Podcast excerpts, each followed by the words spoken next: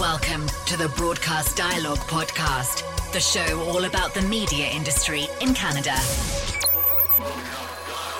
Welcome to Broadcast Dialogue, the podcast. I'm Shawn Smith. Over more than 80 years, Dielectric has earned a reputation for offering the world's most sophisticated antenna and signal transmission solutions, and an ability to meet the needs of all broadcasters TV, HD, and FM, low and high power, serving rural audiences and major metropolitan markets across the US and around the world. Their recent project in New York City saw WEDWDT Connecticut Public Television join the historic master transmission site at the Empire State Building. Shane Cyr is a mechanical engineer with Dielectric, with some 600 projects completed across his desk to date. He was a key individual on this project, and he's going to walk us through it. Welcome to the podcast, Shane. Yeah, thanks for having me.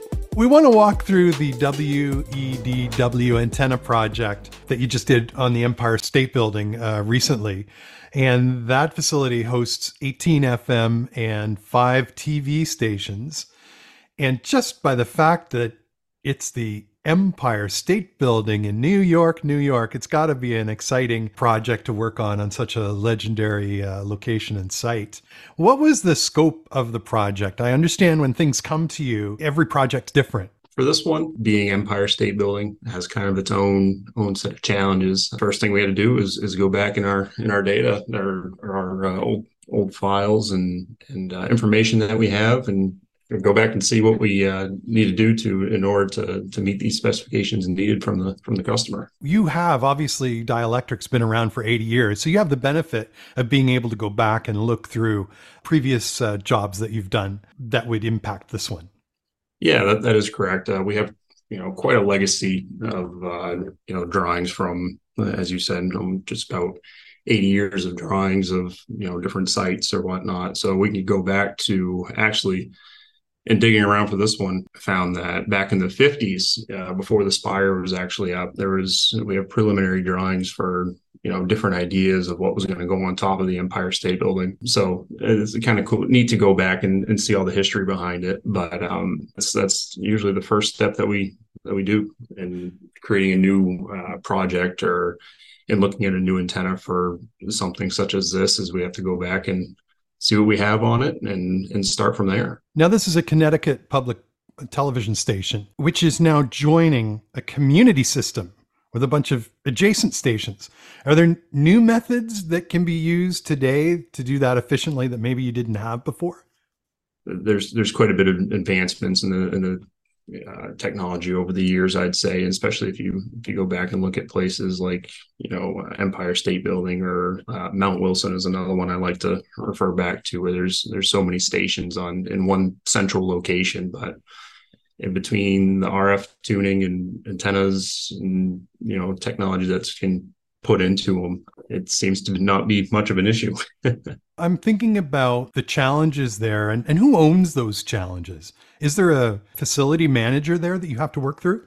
I think that that's more or less on the uh, customer side, and then uh, uh, probably the uh, proposal engineer that we have. Uh, they they do a lot in looking at protects, you know, uh, where signal and can't go, where it's intended to go, what specifications it needs to meet as far as pattern and, and power. So, so that's pretty pretty heavily determined by the customer up front, uh, going back to the proposal stage there. And then um, once we get that part of it figured out with our uh, electrical engineer for proposals there, that's that's when we start to see it and um, uh, you know determine pipe size and and all that uh, good stuff in order to make the um, the electrical aspects of the antenna work. Now, being the Empire State Building, obviously there are really unique logistics like you alluded to before. Can you talk to me about what you had to consider in order to even get this antenna where it needed to be? Yeah, I mean, as you said, Empire State Building, you know, you, you no longer have the luxury of, you know, uh, crane lifting or gin pole lifting or helicopter lifts because you're in the middle of the city. So with this antenna, we had to keep in mind during design that the the freight elevators, you know, can only take sections of antenna 10 feet long. And then you know kind of taking a step back from there all these antenna sections uh, got to be made to a certain weight or size or whatnot that's manageable for you know people to handle you know from one level to the next. Because uh, going up to the uh, floor where they staged everything it's a it's a two or three different elevator ride that you hop over from one to the next through hallways and, and such. So that's definitely one task or hurdle that we had to go through in order to design an antenna you know this antenna is 30 feet long. Just be able to break it up in sections to get it up there and then once up there making it relatively easier or straightforward to then put back together while outside in the elements installing it on the actual spire itself. What time of year did you do this?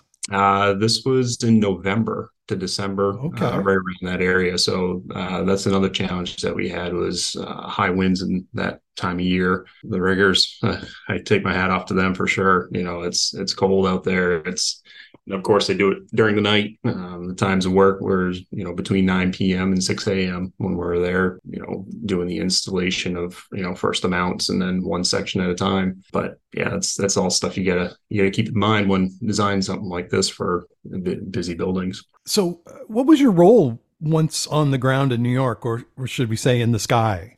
When I ended up going down there for just basically uh, support, you know, uh, I know the riggers again. They they're very good at their job. They up and down, you know, inspire all the time. They do a lot of maintenance to the building and all that sort of stuff. So it's not every day that uh, this crew at least installed antennas on on this building. Basically my my part in being there was any questions they had uh, they field them to me and and I was able to be there for a, a, response you know whether it be which components and mounts go at which layer or which elevation how the uh, antenna sections go together. Uh, this is a est antenna so it's an end-fed antenna design. So the um, splitting it up. There's high power connectors, you know, at three different locations throughout the antenna, kind of giving them guidance on how to put those together. Just anything they had, I was there for. These guys have worked on this tower in this building before. Oh yes, yes. It was actually the uh, coal crew for Empire State Building. Let's talk about the direction of signal. Uh, this is a Connecticut station that is looking to get better coverage, uh, but yet they're doing it out of Manhattan. What was all involved in getting that right? A lot of planning, I'm sure. Yes, it does take a lot of planning, and, and uh, it kind of going back a little bit. It goes, it starts all the way at the proposal stage of, of things, where you know we we dig up all the old information. Uh, we know that one face of the spire is at uh, 29 degrees true north, and then work backwards from there. Uh, we know what the pattern needs to look like and the uh, orientation, which I believe this one's right around 50, 51 degrees true north. Uh, once we get that uh, in an antenna design, we then place it where it needs to be, you know, in free space when modeling, and then um, create mounts around that.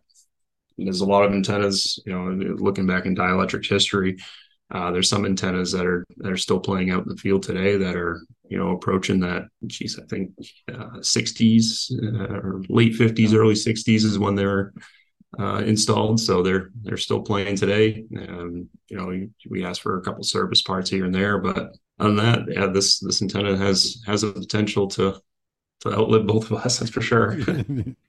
well, that's a testament to the design and and the install and and the vision that uh, Dielectric's been bringing since uh, since the 40s, 80 years anyway. Along, I do believe so. Yes. Yeah. yeah. What are some other high pro- profile projects that you've worked on that are sort of iconic in nature? Anything that comes to mind? Some some of the bigger projects that we've had uh, in the past, uh, you know, include as I mentioned before, Mount Wilson, Sears Tower, Willis Tower, uh, Telefarm. That was another big uh, big job we had Sutro Tower, of course, Empire State Building. But really, we're all over the place in the United States, Canada, Mexico, Peru. Uh, we had a really big uh, FM site in uh, Peru that that was uh, pretty pretty substantial. So, what was the most immense project you've worked on? If I had to think of one currently up right now, it would probably be again going back to Telefarm. Uh, there's two very big stacks over there with uh, EBTs, which is a bottom mount end fed antenna, and then on top another ETT, so another top mount E, uh, type end fed antenna. uh, both of which, you know, in the 30, 35 layers uh, stacks, your total stack height, you're looking at close to, I want to say it was 120 feet for, you know, from tip to toe. Uh, the bottom of stack for those antennas were, you know, north of 24,000 pounds. So they're pretty big antennas. Um, another one actually we're working on right now um, is a job for uh, South Dakota it's actually a, a batwing antenna. Some people know them as batwing super turnstiles, but they are in need of a new one. And again, one of those antennas that have been up since the, I want to say it was in the 60s again, mm-hmm. and actually came down in an ice storm. So now we're building a new one of those. And again, from uh, top to bottom without lightning arrestor, you're you're over 100 feet just for that that one antenna. It's a six bay uh, channel three. So, what is the biggest advancement that you've seen in terms of the work that you do, either by technology or just the way you come at projects? The biggest advancement I'd see is it's still still sort of in deployment right now, but uh, ATSC 3.0 that's a pretty big uh, pretty big jump for the broadcast industry. Uh, just the the capabilities that it has and um, what we're able to then broadcast for for more on like a data sort of side or side of things. Mm. Um, that, that's that's a big one, and then another sort of big one that we've been working on recently has been the uh, top mount broadband pylon antenna. Um, with that, there's uh, you know you can have a 10 channel span in UHF uh, and have it as a single uh, top mount antenna. So that's kind of that's been a pretty big deal for you know bringing down wind loads and tower loading and such. What is the biggest need of broadcasters at this point? right now it is to you know move forward with ATSC uh, 3.0. Like I said, there's a lot of advantages of that, and um, all of our antennas uh, that we've done through Repack, they're all capable of of uh, broadcasting with it. Um, just the biggest step right now is getting all the the hardware, all the chips put into phones and GPS and and all that that good sort of stuff. I mean, I know NAB. I don't think it was last year, maybe the uh, two years before. They had a autonomous vehicle that was uh, shuttling people, and it was so uh, you know directed by data received from uh, ATSC 3.0. So, kind of capitalizing on that and trying to stay ahead of the curve as far as uh, broadcasting. Well, listen, Shane, I really appreciate you joining us today on Broadcast Dialogue, the podcast. No, uh, thanks for having me. Shane Cyr is a mechanical engineer with Dielectric. He joined us today from Raymond, Maine. For more information on this project or all things dielectric, visit dielectric.com.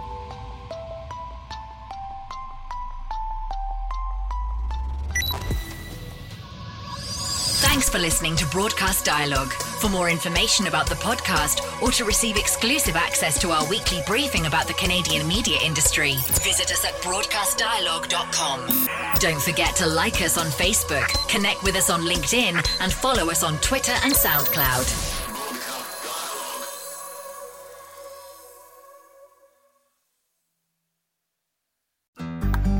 Looking to make the most out of this life and optimize your personal wellness? Then check out the Natural Man Podcast. Join me, host Mike C., as we explore all areas of human wellness physical, mental, and emotional. Learn strategies to optimize your own well being and be in the driver's seat of your own health. Remember, your doctor works for you. Learn biohacks, neurohacks, ways to improve sleep and ways to optimize your body and your mind. Check us out on Apple, Spotify, the Fountain app, and at naturalmanpodcast.com.